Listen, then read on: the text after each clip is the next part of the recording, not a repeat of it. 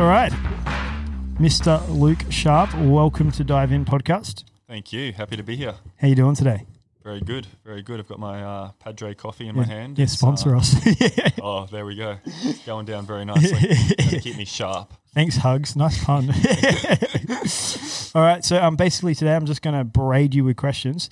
I'm going to talk about like where you grew up, school, how and when you got into exercise, what study you did and didn't do, I guess, to get where you are. Talk about how your PT career or coaching career kicked off. And then basically talk about, you know, training this like pasty, chubby dude for a little bit. And then the why behind why you keep doing what you do. Sounds good. Excellent.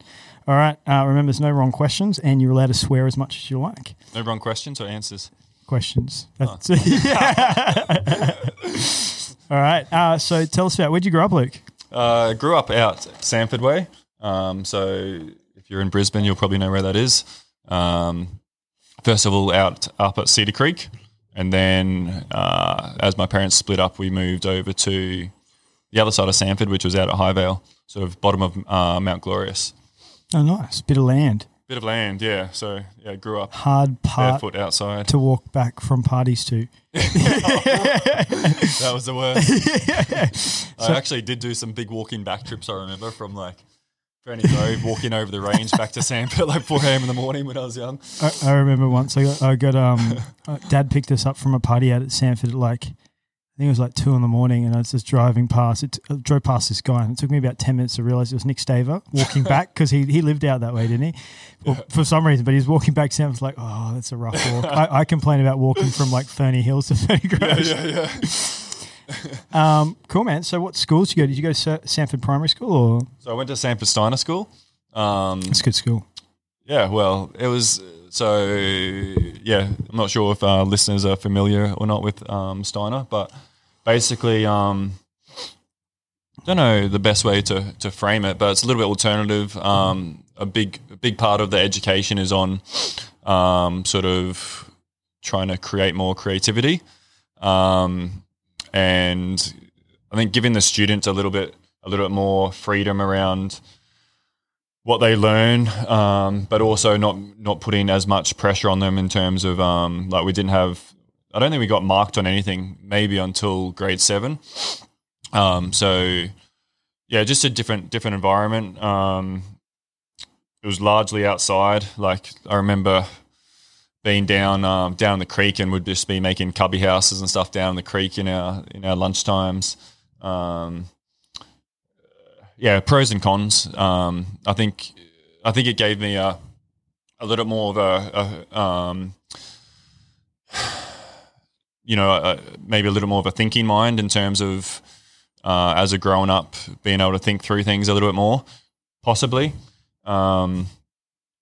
But, you know, at the time I felt like I missed out on some things like competitive sport and stuff like that. Like I had 8 people in my class, 2 girls, so there wasn't much to choose from. So, yeah, pros and cons. But I grew up through that system. It actually started the Brisbane Steiner School actually started in my shed when I was growing up in Cedar Creek. Oh, really? Yeah, so it started in my shed and then moved out to Lake Samsonvale. It's a big school now. Yeah, it's a big school now. It's got a big wait list because we looked at it for Maddie. Yeah, okay. Big wait list. Yeah, well, yeah. I've sort of been tossing up about it now. I've got a young fella myself, but then I did the complete opposite. So we went to Steiner School, and then went to Ferny Grove High, which is what a school. Where I'm at. Yeah, what a school. No, it actually wasn't. Ferny High actually wasn't a bad school. No, I think I don't know any different, but I think it served its purpose if you wanted it to.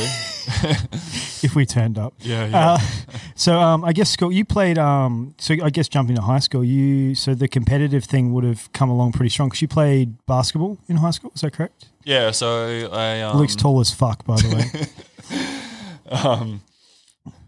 Yeah, I played basketball. So I remember I started basketball probably like maybe under 12s. I wanted to start earlier because I remember, you know, I had a basketball court at home.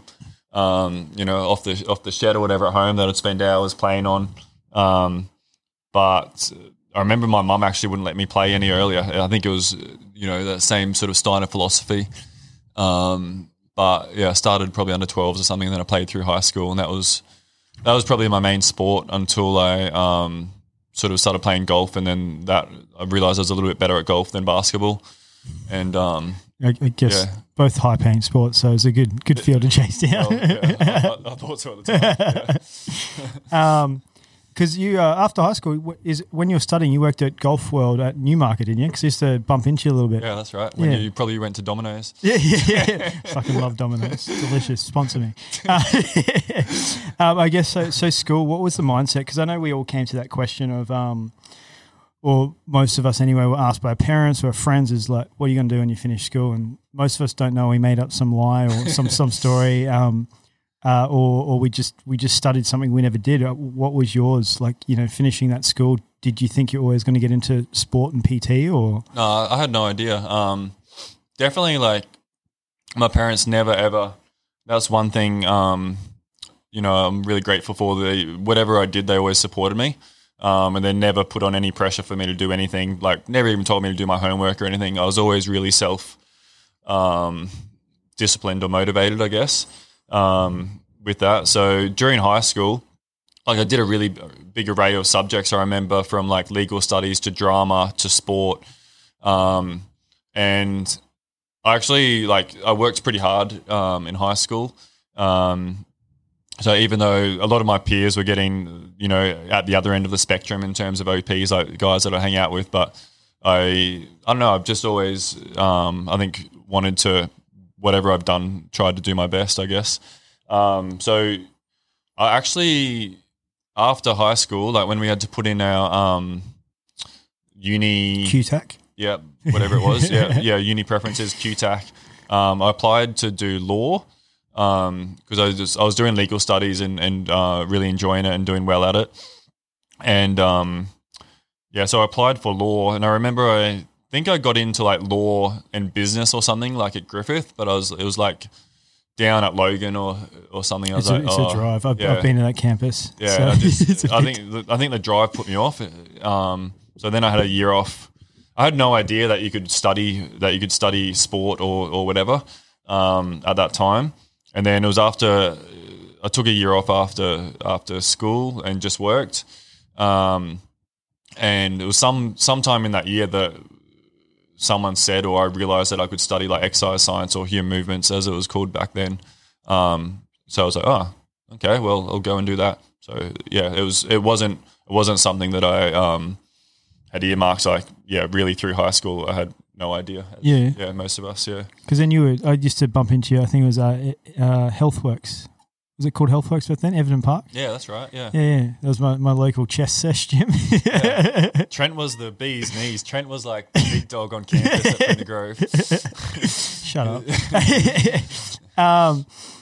So how long is I guess, because people don't know, and that's the thing you don't realise, and when you do this all the time, I think, well, I do anyway, you sometimes don't realise that the rest of the world don't understand how long degrees take, how long study takes, you know, how to squat onto a box, like all these things. That how long did it take you to do your degree, your uni degree?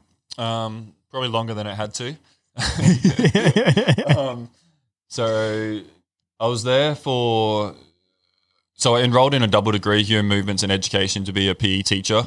Did it for a year, decided I didn't want to be a teacher. Took a year off, went overseas, then came back to uni, and then did business and Human Movements. And then that was another 4 years. So I was at uni like over a 6-year period, but for 5 years. Yeah. Yep. Yeah. So, yeah, because most exercise degrees now, they're about 4 years, aren't they? Yeah, I think if you just do straight exercise science, it's 3 years. Yep.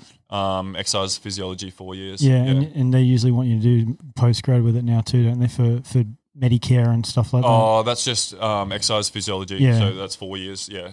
Yeah. Yeah, cool, man, cool. And so – did that get you the personal training stuff you needed, or do you do PT course as well? Or yeah, so I did. It's a great course, isn't it? So after that first year, when I realised I was going overseas, I didn't want to waste the year per se, so I crammed in.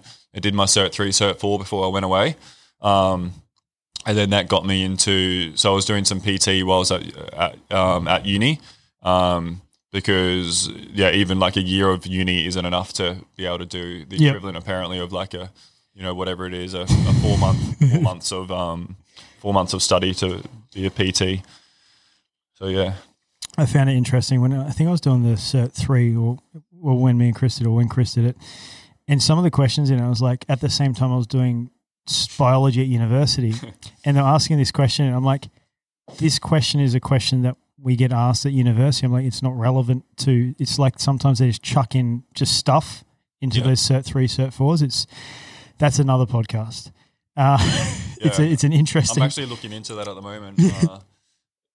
Potentially setting up something to teach Cert 3, Cert 4. It needs to be done because it's just like those groups are crazy, but don't sue us. Post university, man, you jumped into a space. Where did you go? Like, where did you start? I was actually, I was really lucky. Because doing the degree that I was doing, so I did, finish with a business degree, which means nothing, and then a human movements degree, which pretty much means nothing as well. So I had no idea, once again, where I wanted to go with it, whether it would be more on the business side of things, but there wasn't much direction, from uni in terms of where that led.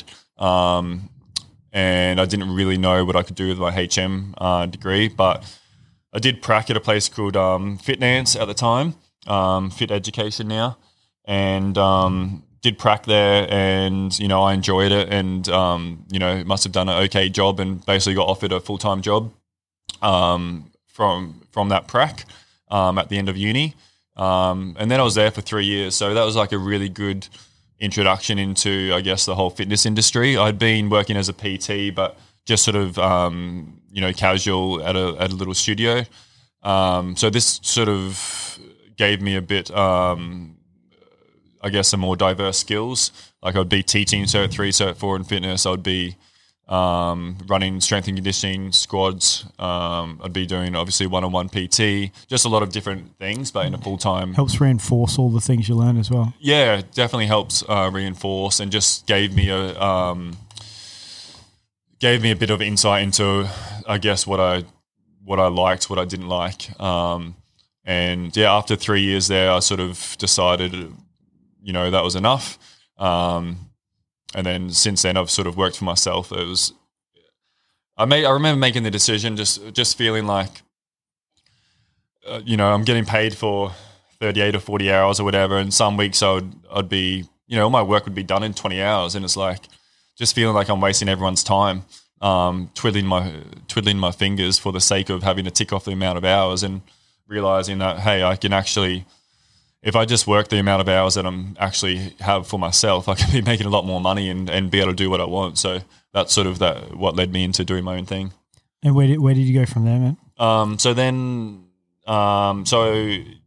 Basically I started renting space at that same place. So they were really good with that. It was Sharp Performance? Yeah, Sharp Performance, right. Training was it's a good name. Brand. It's cool that you can incorporate your last name into your business, and it's like it sort of fits it. It's practical. It's sort of it fit quite well for what I was trying to do as well, because I was trying to do, I was trying to work a bit more with athletes then, as most people do when they're out of uni and they think they're going to train athletes all their life. There's not much in our space, as much money as you think in it as well. Yeah. And then, I had another year off. I went and lived in Holland for a year. And then I came back and sort of started fresh. And that's sort of what led me to, opening up my own space and whatnot. I remember that, because I think we sort of crossed paths again. Me and Luke, I don't know if we mentioned we went to high school together. We weren't enemies. We weren't really like close friends. We would be at the same parties and we had similar friends and stuff like that. But I was more into video games and stuff, and Luke was into sports. So, I remember I was just starting studying. I just got that space at Newmarket, and you messaged me about Chinese medicine stuff. You saw one of like the things, and Luke came in, and then like after a few sessions, I'm like, hey, let's do swaps. I want to get back in training. That's right. Yeah. Again, we went down to Grilled. Grilled Newmarket, and you got a gluten-free bun because I remember seeing it. I'm like, that's really flat. Yeah, so we went Grilled Newmarket and had the chat and start off in IUC. So Luke would write me the program on, and I'll go down and train with you on Fridays. I think at this stage, when I started training with you, I was about 100 kilos, give or take. I can't remember quite where it was, but that was literally probably 9 to 12 months after I came out of hospital for like my mental health breakdown and things like that. I haven't really exercised properly for years, and I just started back at Kung Fu, and you were nice enough to help me out. So I guess talking about that, let's talk about what was it like training Trent,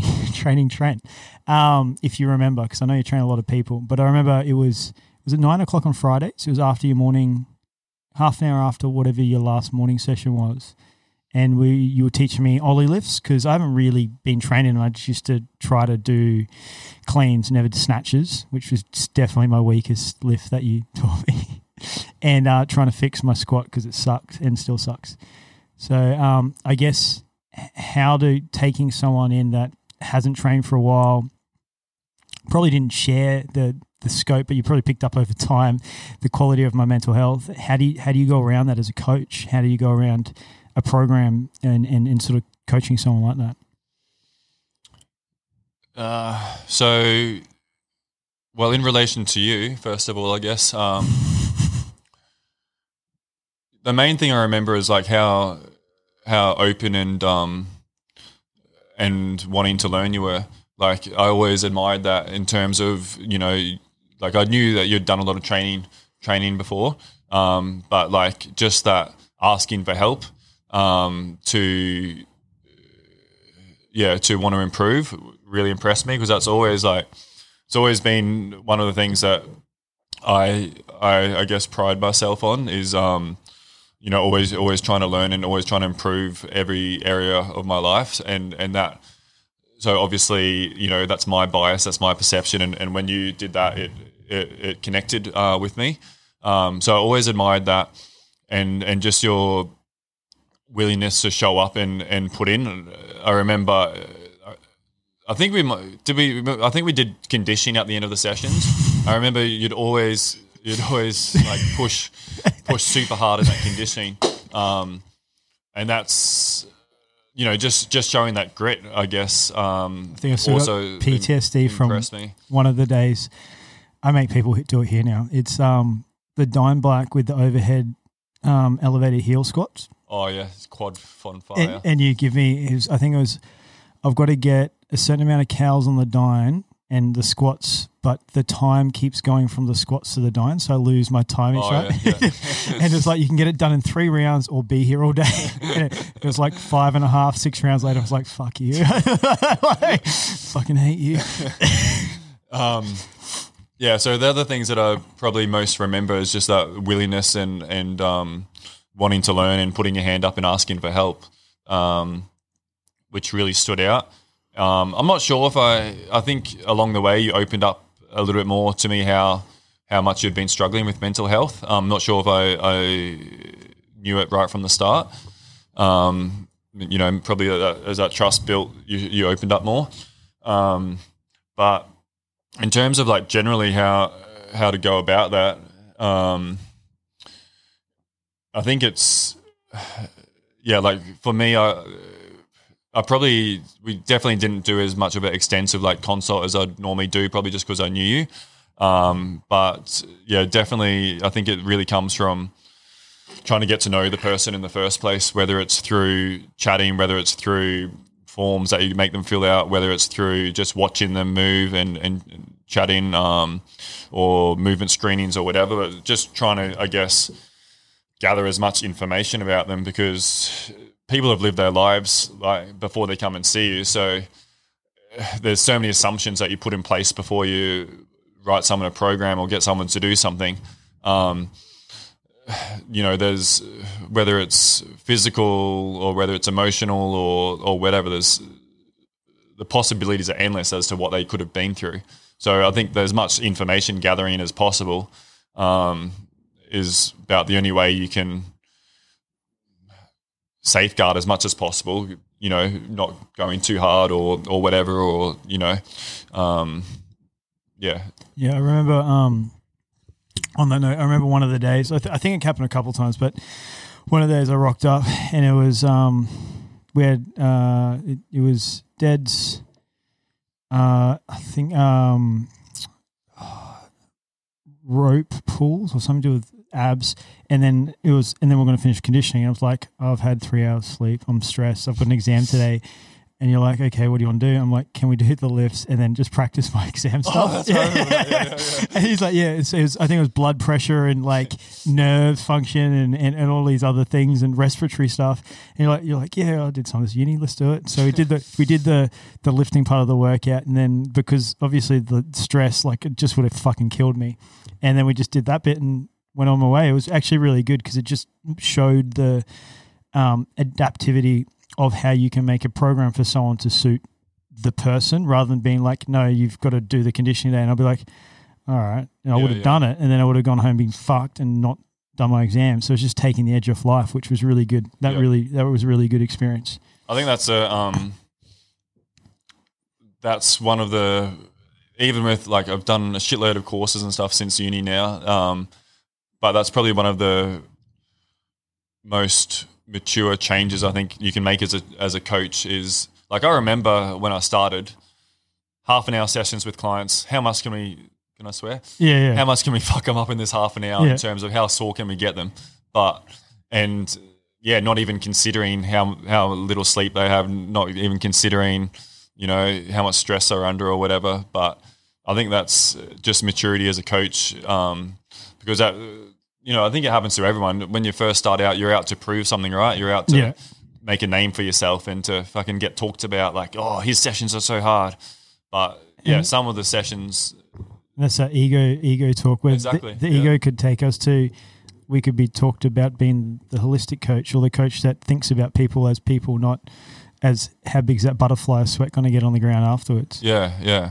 So I guess it's just the evolution of wisdom from oneself. Yeah. It's good though, because because I guess segueing a little bit, but you see in the industry, especially on fucking Instagram, you see all the time is the generic coach that is the same as every other one, and it's just like you said, it's every session is we see it in something 45. It's just I don't have enough money for you to sue me.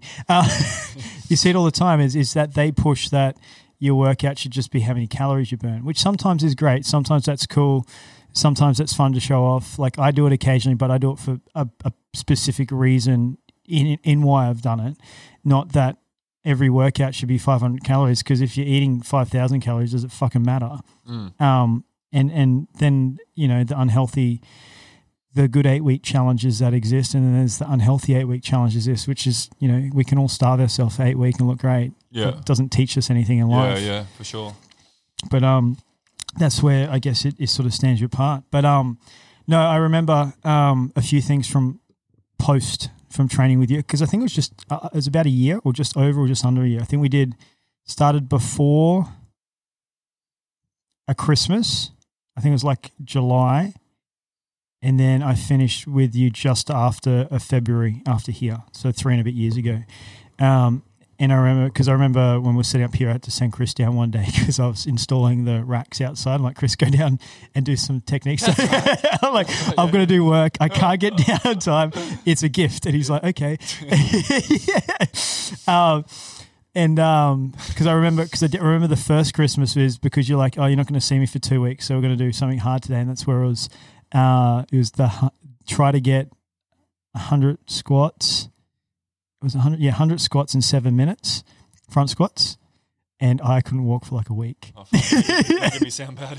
No, it was good. I fucking loved it because I make people do it all the time. It was because we're taking a break. I was going to see you for 2 weeks. You're like, let's get some. Because you did it the next day, because I messaged you like 4 days later. You're like, I did it the next day. Fuck, I'm the same. I think mine was light. Mine was only like 60 kilos, and you did it with like 80 or 90 or something. And I'm like, yeah, I can do this. And I think I got to like, I did like 20, had a break, did 20, had a break, and 11 had a break, 6 had a break. I'm like, yeah. Oh. But I remember just before the next Christmas, I think you got in-body scanner in, which we know there's a variable accuracy in it, but it scan to scan is a good capacity. Yep. And the difference in how I was feeling after just a year of consistency, because Luke gave me a 4-day program for myself and the working out with you. So I used to go doing Farley's gym, my program. That's so right, Monday, Wednesday, Friday, Saturday was my program. So we did the ollie lifts on Friday, and the other days were dead push and things like that. And I remember the difference in my ability just to push through things increased. Obviously my weight changed, which significantly, I think it was about 5.5 kilos, and I didn't really change my diet. It was just the fact that I was moving. Diet is important, but just changing this helped a lot too. Our mindset changed a lot. I got stronger. The conditioning didn't kill me as much. They're all good things. And it was just really good to feel that, and then tangibly scan to scan, see that difference as well, which was real fun. I get DEXA scans now just because that's cool. More accurate, and it checks the left leg. I've got because I had a wasting issue on my left leg, so I've got like 600 grams less muscle on it. So it helps me keep that in check and try and increase that. But I think that was really cool because it was not just a physical result across all the things. There's that emotional result that came from coaching with you as well, and like teaching things that I can bring across and carry across into what I do now. So I guess that takes it. Obviously that was a training with me with you was a small thing for you, but it's a big part for me. So I want to say thank you for that. But I also want to know now. So now let's talk a little bit what you're doing now. Obviously there's a baby and a partner and all these other exciting things, but your facility is a lot bigger. I want to talk for a bit about your mission and the style of training you do, why you chose the style of training. Like, why don't you do F45? Why don't you do like the fit stop? Like, why do you do what you do the way you do it? Big question. Go. Don't know where to start on that one. Well, yeah, thank you. I mean, it's. I always feel honoured, really, to be able to help anyone along their path, and yeah, like it's. I think as a coach, it's always, that's what you do it for, right? Is to be able to help someone. So when you hear that it's actually made a difference in someone's life, it's really nice, no matter how big or small that is. And that's, what keeps me going today, I guess, is just that notion of and that feeling that you get when you know you're positively making a change or helping someone make a change with their life, I think is a better way to put it. So in terms of today, training style. Well, I guess what we do at my gym is just a reflection. You can say the name of your gym. Oh. I was probably going to drop it at some point. It'd be in the subtext of everything you're allowed to say. So I have a gym called The Wild Movement, and the training that we do there is just a reflection of like the whole space. Sounds really like probably egotistical, but it's just a reflection of me and an extension of my values, and that's why I guess I, cliched as it is, enjoy getting up each day and doing it because it's aligned with my values. So I guess in terms of the training style to start off with, similar to here in terms of generally quality over quantity.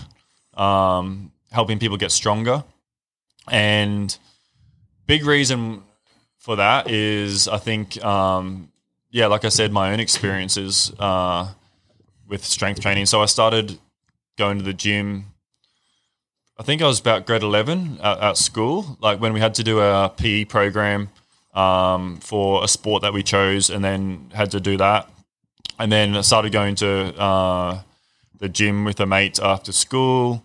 And obviously, you know, you start off with the bodybuilding splits and whatnot. And that's, you know, people bag it, but there's nothing wrong with it. That's my favorite kind of workout. Yeah. It's a good feeling. It's a good feeling, right? So I think I fell in love with strength training because I was, like Trent said, I'm super tall, 6'5" ish. But I always felt like I was too skinny for anything. Like, you know, when I was growing up, I don't think my mum would let me play footy because, you know, I'd get hurt. And same with that school, like, you know, I definitely, like, I wouldn't say I was bullied or anything like that, but I was made to feel like I wouldn't be able to do well playing rugby league. So, or fitting into a box that people pre-prescribe for you, sort of thing. Yeah. Actually, one of the things, so anyways, I always had this, you know, tall and lanky, which was sort of okay for basketball, but if it didn't make me feel strong or powerful. So I think that's why I fell in love with strength training, was because I could actually see that I could actually change the body that I was in. At the time, there probably wasn't, you know, it's different today where there's social media and stuff, but like, yeah, I don't know if I was embarrassed of my body or what, but I wasn't proud of my body, because of how I felt about it. So I fell in love with the empowerment that strength training gave me. And that has just followed through. So that was literally, you know, I'm almost 36. Old.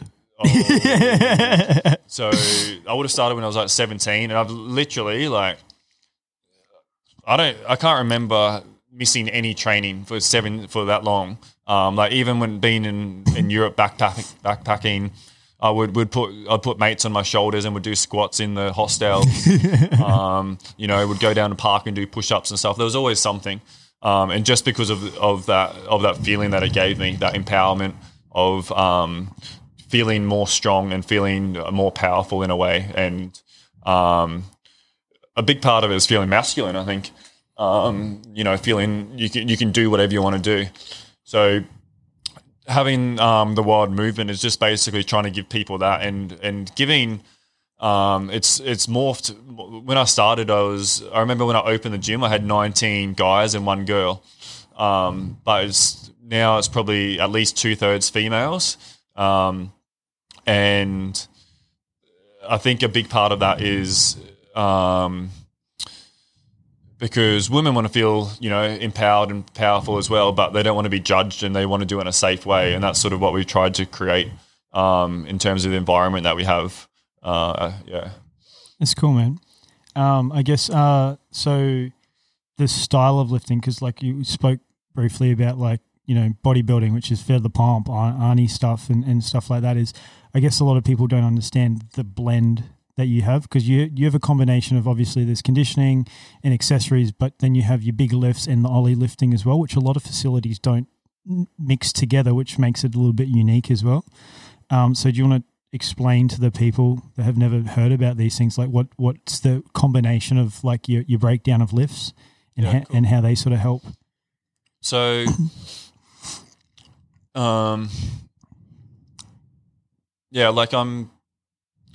the training is just sort of an extension of how I think about health overall, in terms of trying to think about health really holistically. You know, it's probably why I sought out Trent in the first place, because I knew he was interested in Chinese medicine. And so I grew up, the big part of that is growing up, you know, in a Steiner school and being exposed to, you know, I never went to a doctor growing up. It was always going to a homeopath. You know, big topic at the moment, but I was never vaccinated. You know, always having the thought like nature knows best, basically. So my philosophies around health are very holistic, and I think training is just an extension of that. So I grew up doing more bodybuilding type training, which was really, really good at the time, because it did help me put on some muscle and put on some weight, and that was the thing that made me feel, I guess, better about myself. And then from there, I was exposed probably actually more when I started working at Fitnance. They had strongmen and stuff that trained there, some really good strongmen. Strongman's sick. Yeah. And that was cool. So that was like, you know, the other extreme end of bodybuilding, more just about lifting heavy shit and weird stuff. So I got that little taste, and then I learned Olympic lifting there, weightlifting. So yeah, for those who don't know, I guess the difference is in terms of the training, bodybuilding is generally more chasing a feeling. So trying to get what we call the pump. Where we're just trying to trap as much blood in the muscles that we're working as possible. So you can do that through a lot of different realms, but a really common one is just sort of higher rep work, not focused on weight, really focused on the contraction, whereas strength training or strongman is more about heavier weight, less reps, longer rest breaks. You don't get the same sort of endorphin and pump sort of feeling from it. But you generally are chasing some sort of performance metrics in terms of whether it's amount that you lift or whether you're trying to get that transfer from that force development onto, you know, into your sport or whatever. And then you have weightlifting, which is like what you'll see at the Olympics, the two main lifts. So it's probably the most complex sort of thing you can do with a barbell. And I think I sort of was first exposed to that would have been about 2012. It's a long time ago now. Anniversary coming up. Yeah. And I think always since then I've always done some sort of it, and I'm, as you know, you can hear, I'm the worst biomechanics for weightlifting, for powerlifting. But that's what I've sort of enjoyed most. And then, do you want to explain? Because people won't understand. Like, I understand why, but people won't understand why you being tall is bad for that. Yeah. So basically, the further you have to lift the bar, then the harder it's going to be. So that's why you won't see too many tall weightlifters, because if you have to put it above your head in one movement, then the further you need to take it, then the more work that requires. So the more strength that requires.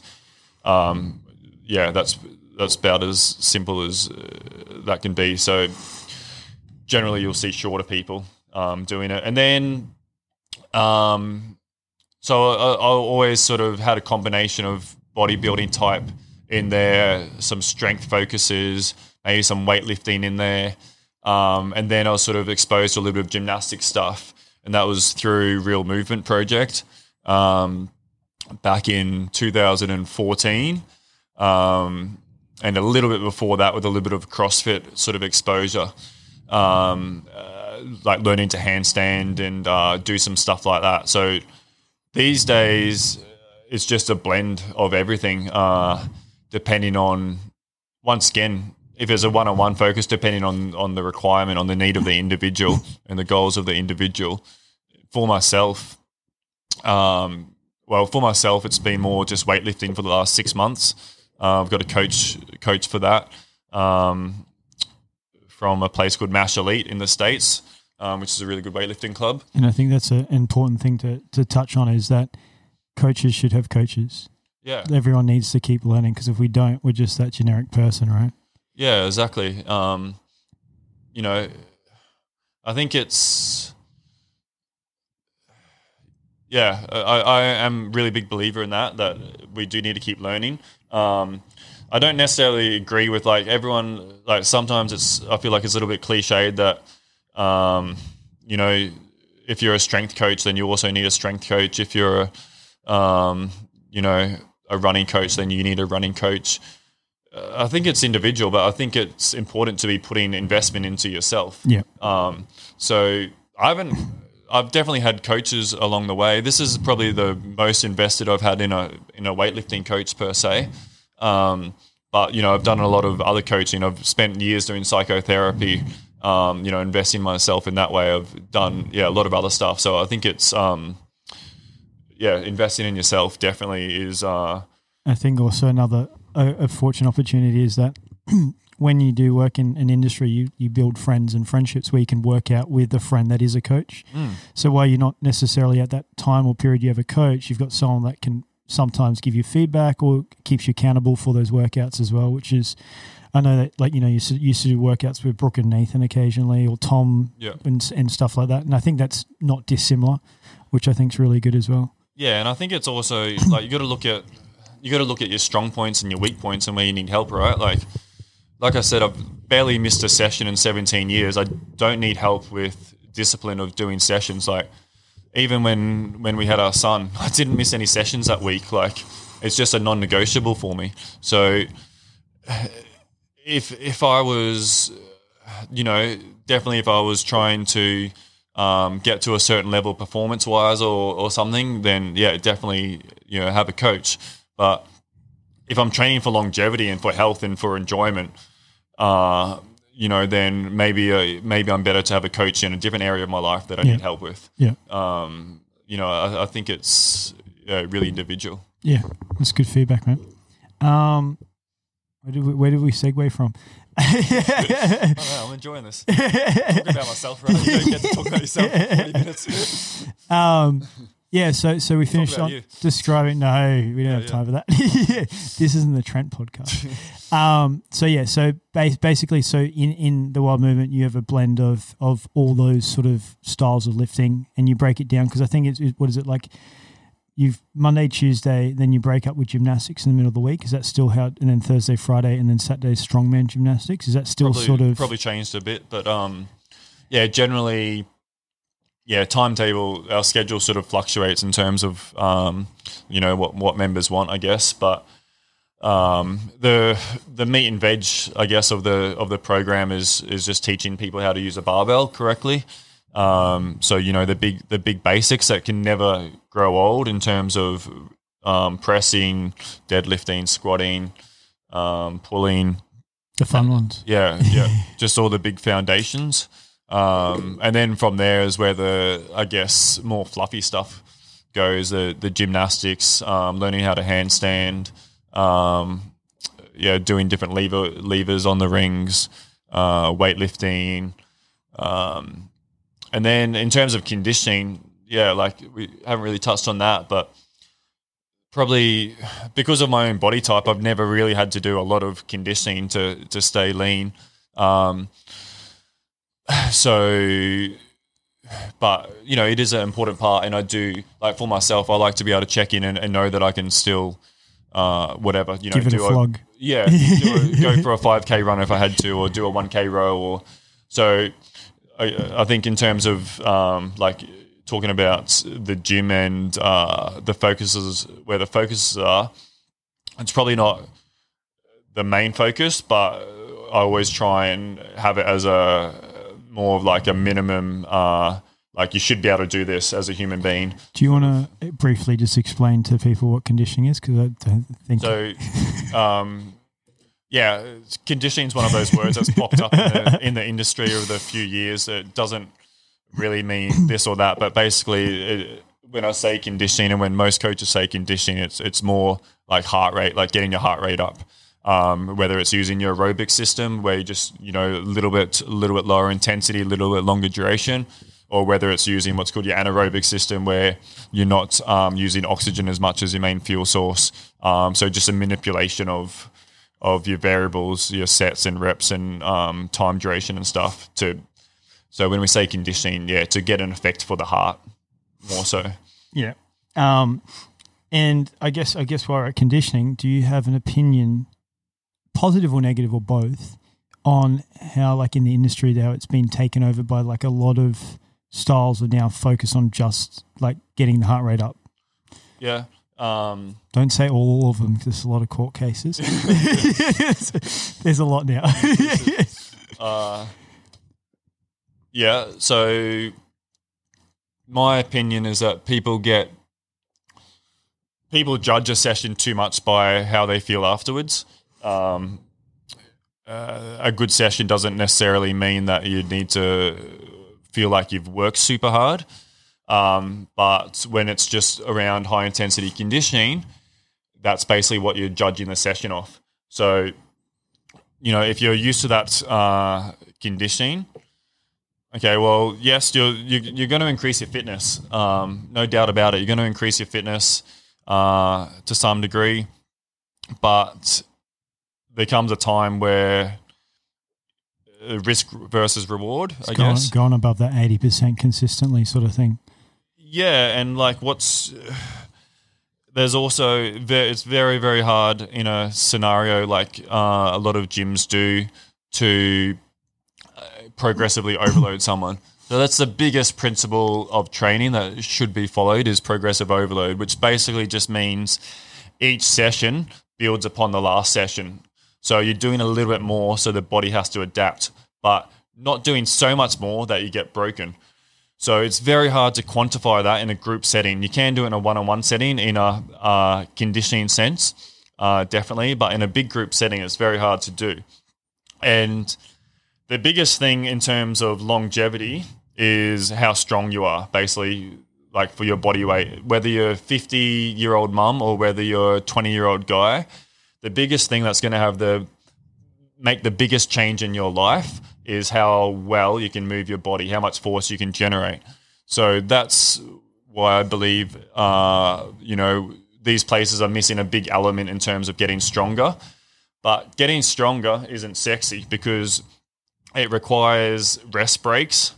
It requires not profusely sweating necessarily. It requires technique over quantity. And time. And less being more. Sometimes 3 sets of 5 squat is going to be a lot better than doing 10 sets of 30 seconds of air squats. So I think these places play a role, especially for someone as they're starting out, because you can do anything when you're starting out and get a positive effect, because something is always better than nothing. And the other thing that these places do well is make it fun for people. Community. Yeah, community. They make people want to go there, okay, which is a massive, massive thing in this day and age, making exercise fun. So pros and cons, but I think in an ideal setting, you do a bit of both depending on what your needs are, like Trent's gym does and my gym does, in a bit more of a controlled environment for the strength work. Yeah, I think that's touched on really well, and I think that for me one of the biggest downsides is it really good for people initially to get back into it, because it's if you don't like when I get someone here to screen when they got an injury and I'm like squat. And they literally don't know how to just squat, that's really hard in a group setting that's got any technique in it to sort of – they need one-on-one. But if they go to something like that, it's there's low weight. You know, it's just they can move a little bit and they'll figure it out a little bit and then you can go through.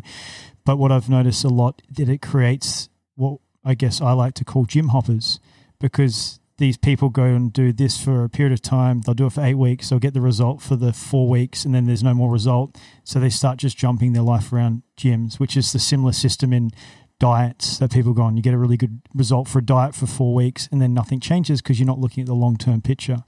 I guess that's the main downside I see with them. Also, I don't like doing HIIT, so you'll never, ever, ever see me in one of them. If it is, I'm not okay, help me. That's awesome, man. Is there anything else you want to talk about today? Yeah, I don't know. I'm enjoying it. Let's talk more about you. Like, about me? No. Tell me. No. Switch seats, go. How? Yeah, tell us a bit about – you've probably touched on it in a podcast, I'm sure. I haven't listened to every single one. That's all right. Don't expect anyone to. But I don't know. I'm just interested in your journey of strength, of training, because I know your dad was like really into it in high school, and he was like, you know, he was the big man. I remember he was a gun. Yeah. So you were. I remember in high school, yeah, you were, you know, like everyone looked up to you as Trent with the big arms and strong and whatnot. And then I tell everyone the secrets: wear tighter shirts. Yeah. And then I guess with your, like you sort of touched on it before a little bit with when you were training with me, but how when you're coming out of your, you know, depression and whatnot, how strength training. Yeah, just I guess what tools it gave you. All right, I can do that. I always say I'm super fortunate that I had upbringing like my parents. They were like my parents were very like liberal in the sense of supporting, not really strict. There was things in place. Never beat us, like never. You know, we never starved. Like my parents worked we were provided with a great life. And one of the other benefits was, I guess, because my parents were from the military, they had routine in their exercise. So my mum used to run daily. So even as like, I remember being 5, even though I hate running now, but that's just a different reason. Even at 5, I used to get up and go on my push bike with mum, or, you know, like follow along and like she'll do a pretend, like, you know, in hindsight, you realize that running around the block 3 times is for me, not for her. And then she'll go off on a 5-10K run sort of thing. But ever since, even like as far as I remember, even moving to Queensland is we've always had a gym at home.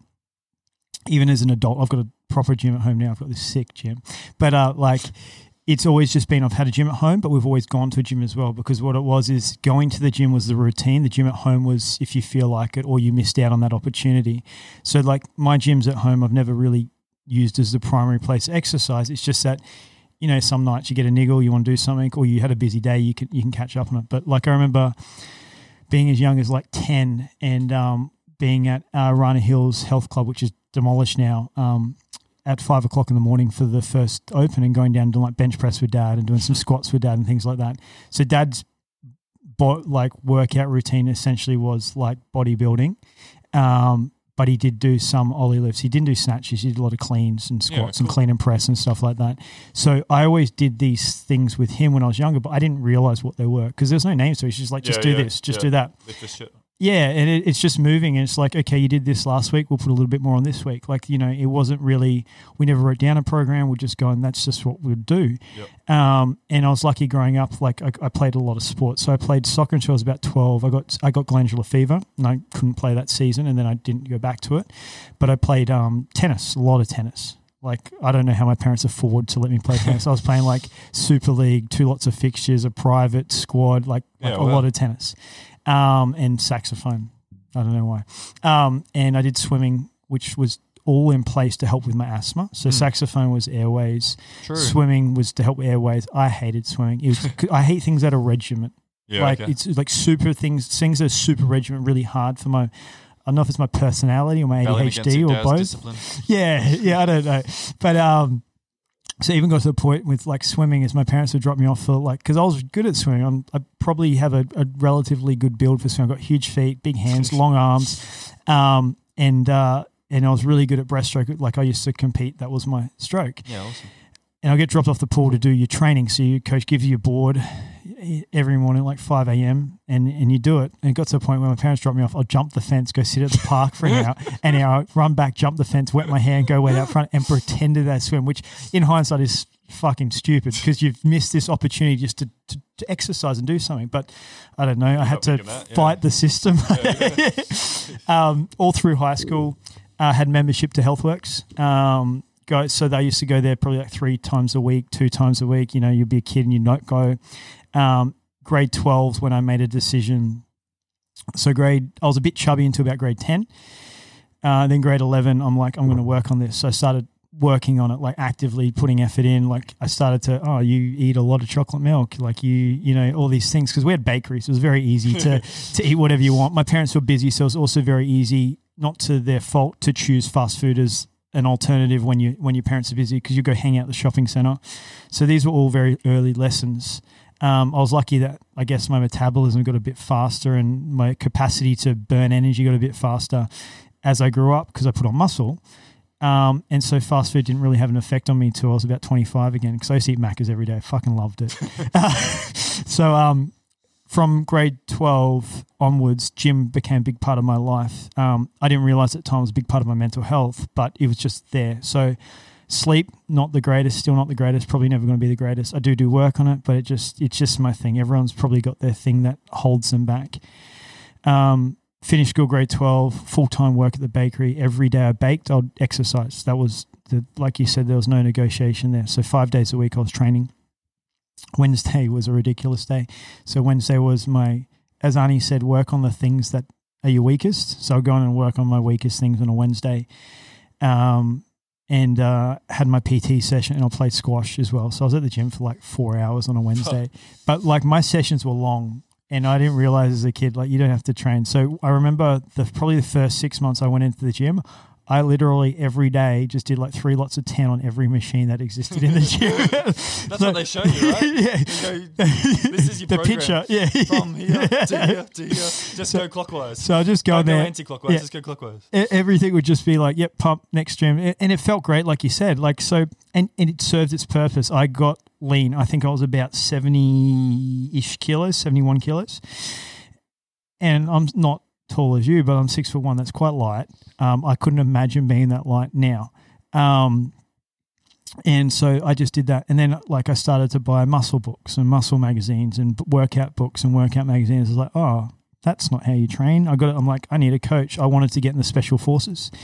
That age, they had general entry into SAS. So I was like, I need a coach for this as well. So I got a PT and it changed the way that I looked at training. I'm like, oh, you've probably should record things a little bit different, or you should probably not just do as much as you can every day. And so that changed. I became a huge fan of supersetting, still a huge fan of supersets. It gives me a pump, but also helps fill my borders. Like, you know, I can work on a heavy thing, but do something totally different to it, which helps me get through my workouts now as well.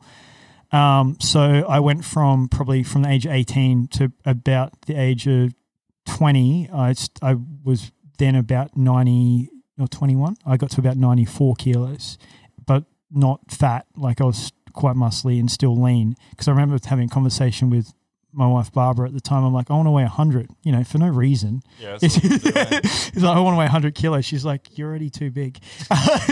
And I was like, you know, I remember looking back at pictures back then. I just looked like I had a shaved head and no tattoos then, but I just looked like a gorilla. I just like big arms, big chest, big lats, and I'll just be like asleep like this. But that kept me sane, and it was good to move, and I could still actively do things. So I could still go play tennis. Back then I did run. I played futsal up to 5-10 times a week. That's probably why I don't like running now, because I did that too much. And you know, scans, and as we know, they're biased, but on my knees there's a lot of deterioration faster than it should have been, because I did that for 7 years. So the problem with my exercise is I sacrificed it for work. Which no one should ever do. Like, wholeheartedly believe that no one should ever sacrifice opportunity for family, opportunity for friends, and opportunity for health for anything. Even if it's, oh, I'm just going to do it for 6 months, because 6 months turns into 6 years. Yeah, 100%.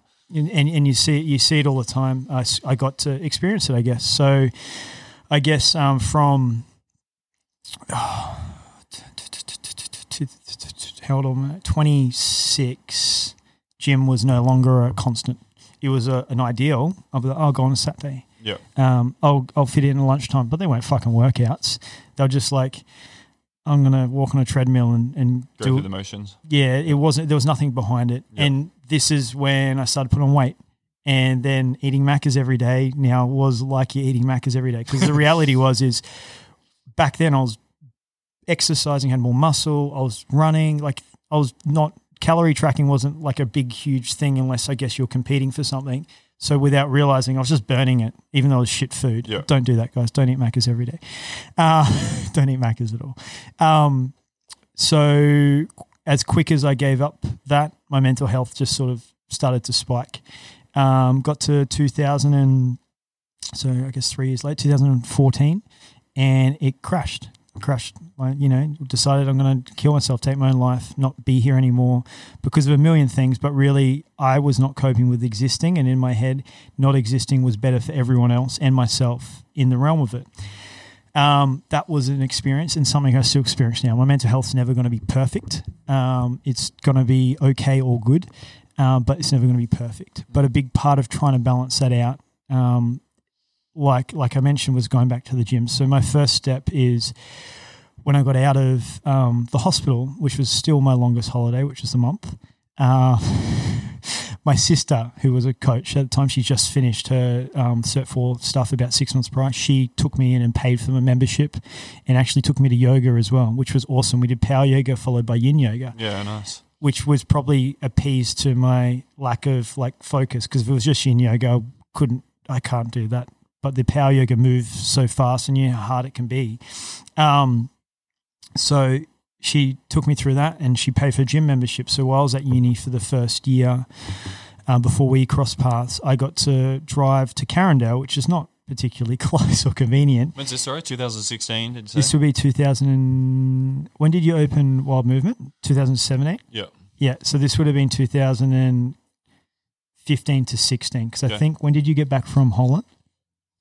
2016, mid. Yeah, mid. So this would have been up to that sort of crepice, because so for about 6 months, trained with her, went to Carindale 3 days a week, and we started doing her program. But it was still like, I think it was a combination. I was on medication at the time, and combination is still figuring out who I was, still figuring out my life. You know, I've just gone from having three businesses and being like successful to being what I felt like was nothing.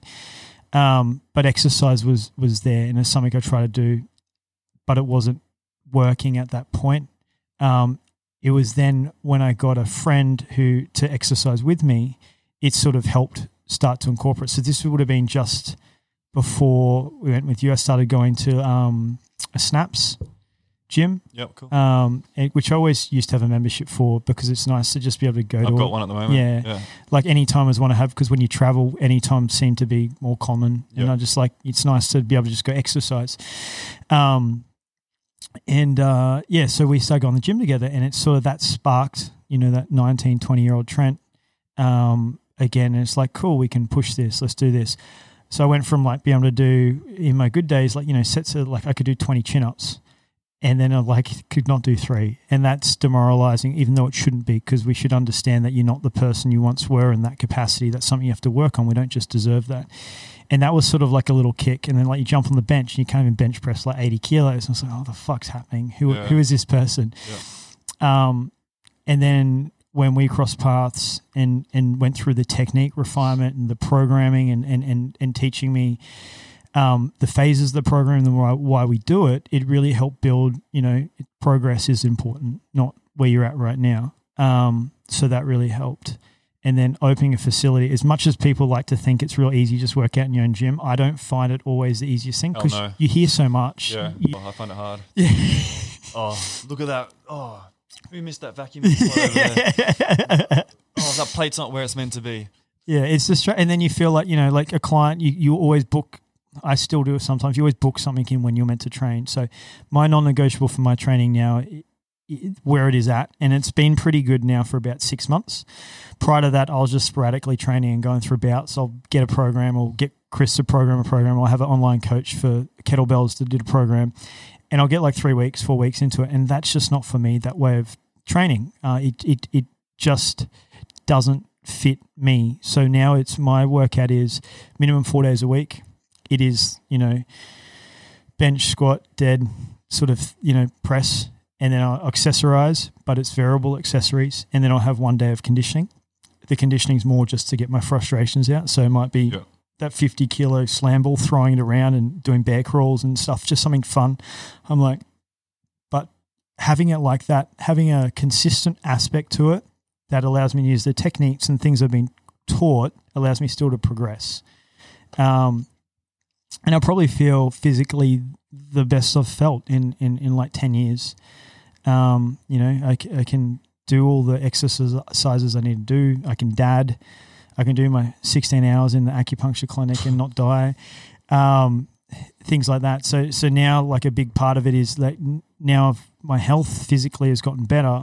I probably did sacrifice a little bit of my mental work. Like you know, like putting my headspace in the right place. So that's a big part now of what I'm focusing on in this year especially is trying to work more on having them connected and stop separating the two, because I think it's easy to do is to separate our physical mental state when they're the yin and yang of our body. Well, one's masculine, one's feminine. Yep. Mental's probably the feminine, the exercise is the masculine. And when one's out of balance, the other either creeps over it or escapes from it. So that's where I'm at now, I guess. So I'm not like the 100 plus kilos. I think when I started uni, I got a picture of it, so it's 104 kilos. I think I got a picture I sent you. I did – actually, that's where we first touched base. You did an online program for like 6 weeks, 5 guys. You remember? Possibly. Yeah, so it was 5 guys. I think Elijah's brother was one of them.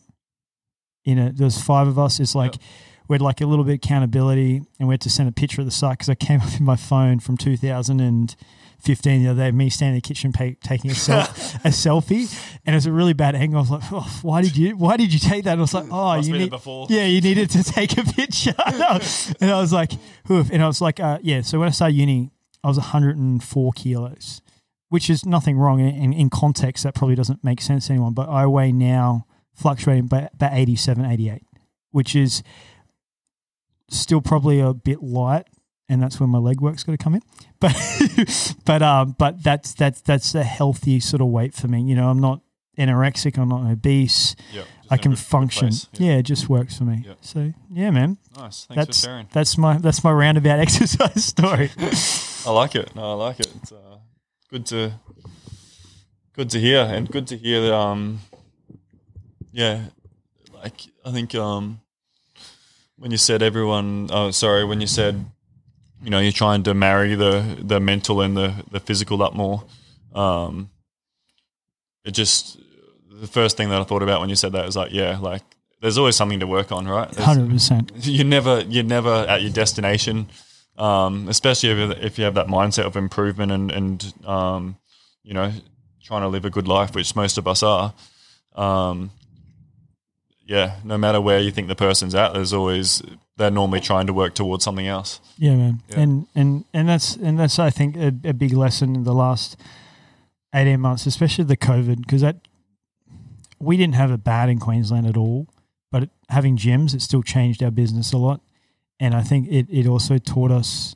So I guess if like my uncle listens to this in Thailand and stuff, but for context is like we had to do a lot of either online and or park stuff, or you know, if you wanted to keep your membership money coming in. And like working on your business, work on your health, there are always things that we've got to adapt to. Or when COVID happened, we'd close. It's the same with our body. It's like if we don't work on adapting and changing, when something goes wrong, you're just going to stop. You're going to shut down. You're not going to be able to deal with it. So I think that's really important for me to remember, and maybe some people listening, is that if I don't keep putting work in, like where my mental state's at, it's only going to go backwards because I'm going to be moving forwards into a different spot. So it's got to have to catch up. Yeah. So yes, yeah, man. Yeah. Same as if you have an injury, right? It's the same sort of notion as a lot of people do their rehab until it feels good. And stop. And then stop. And then it comes back. Yep.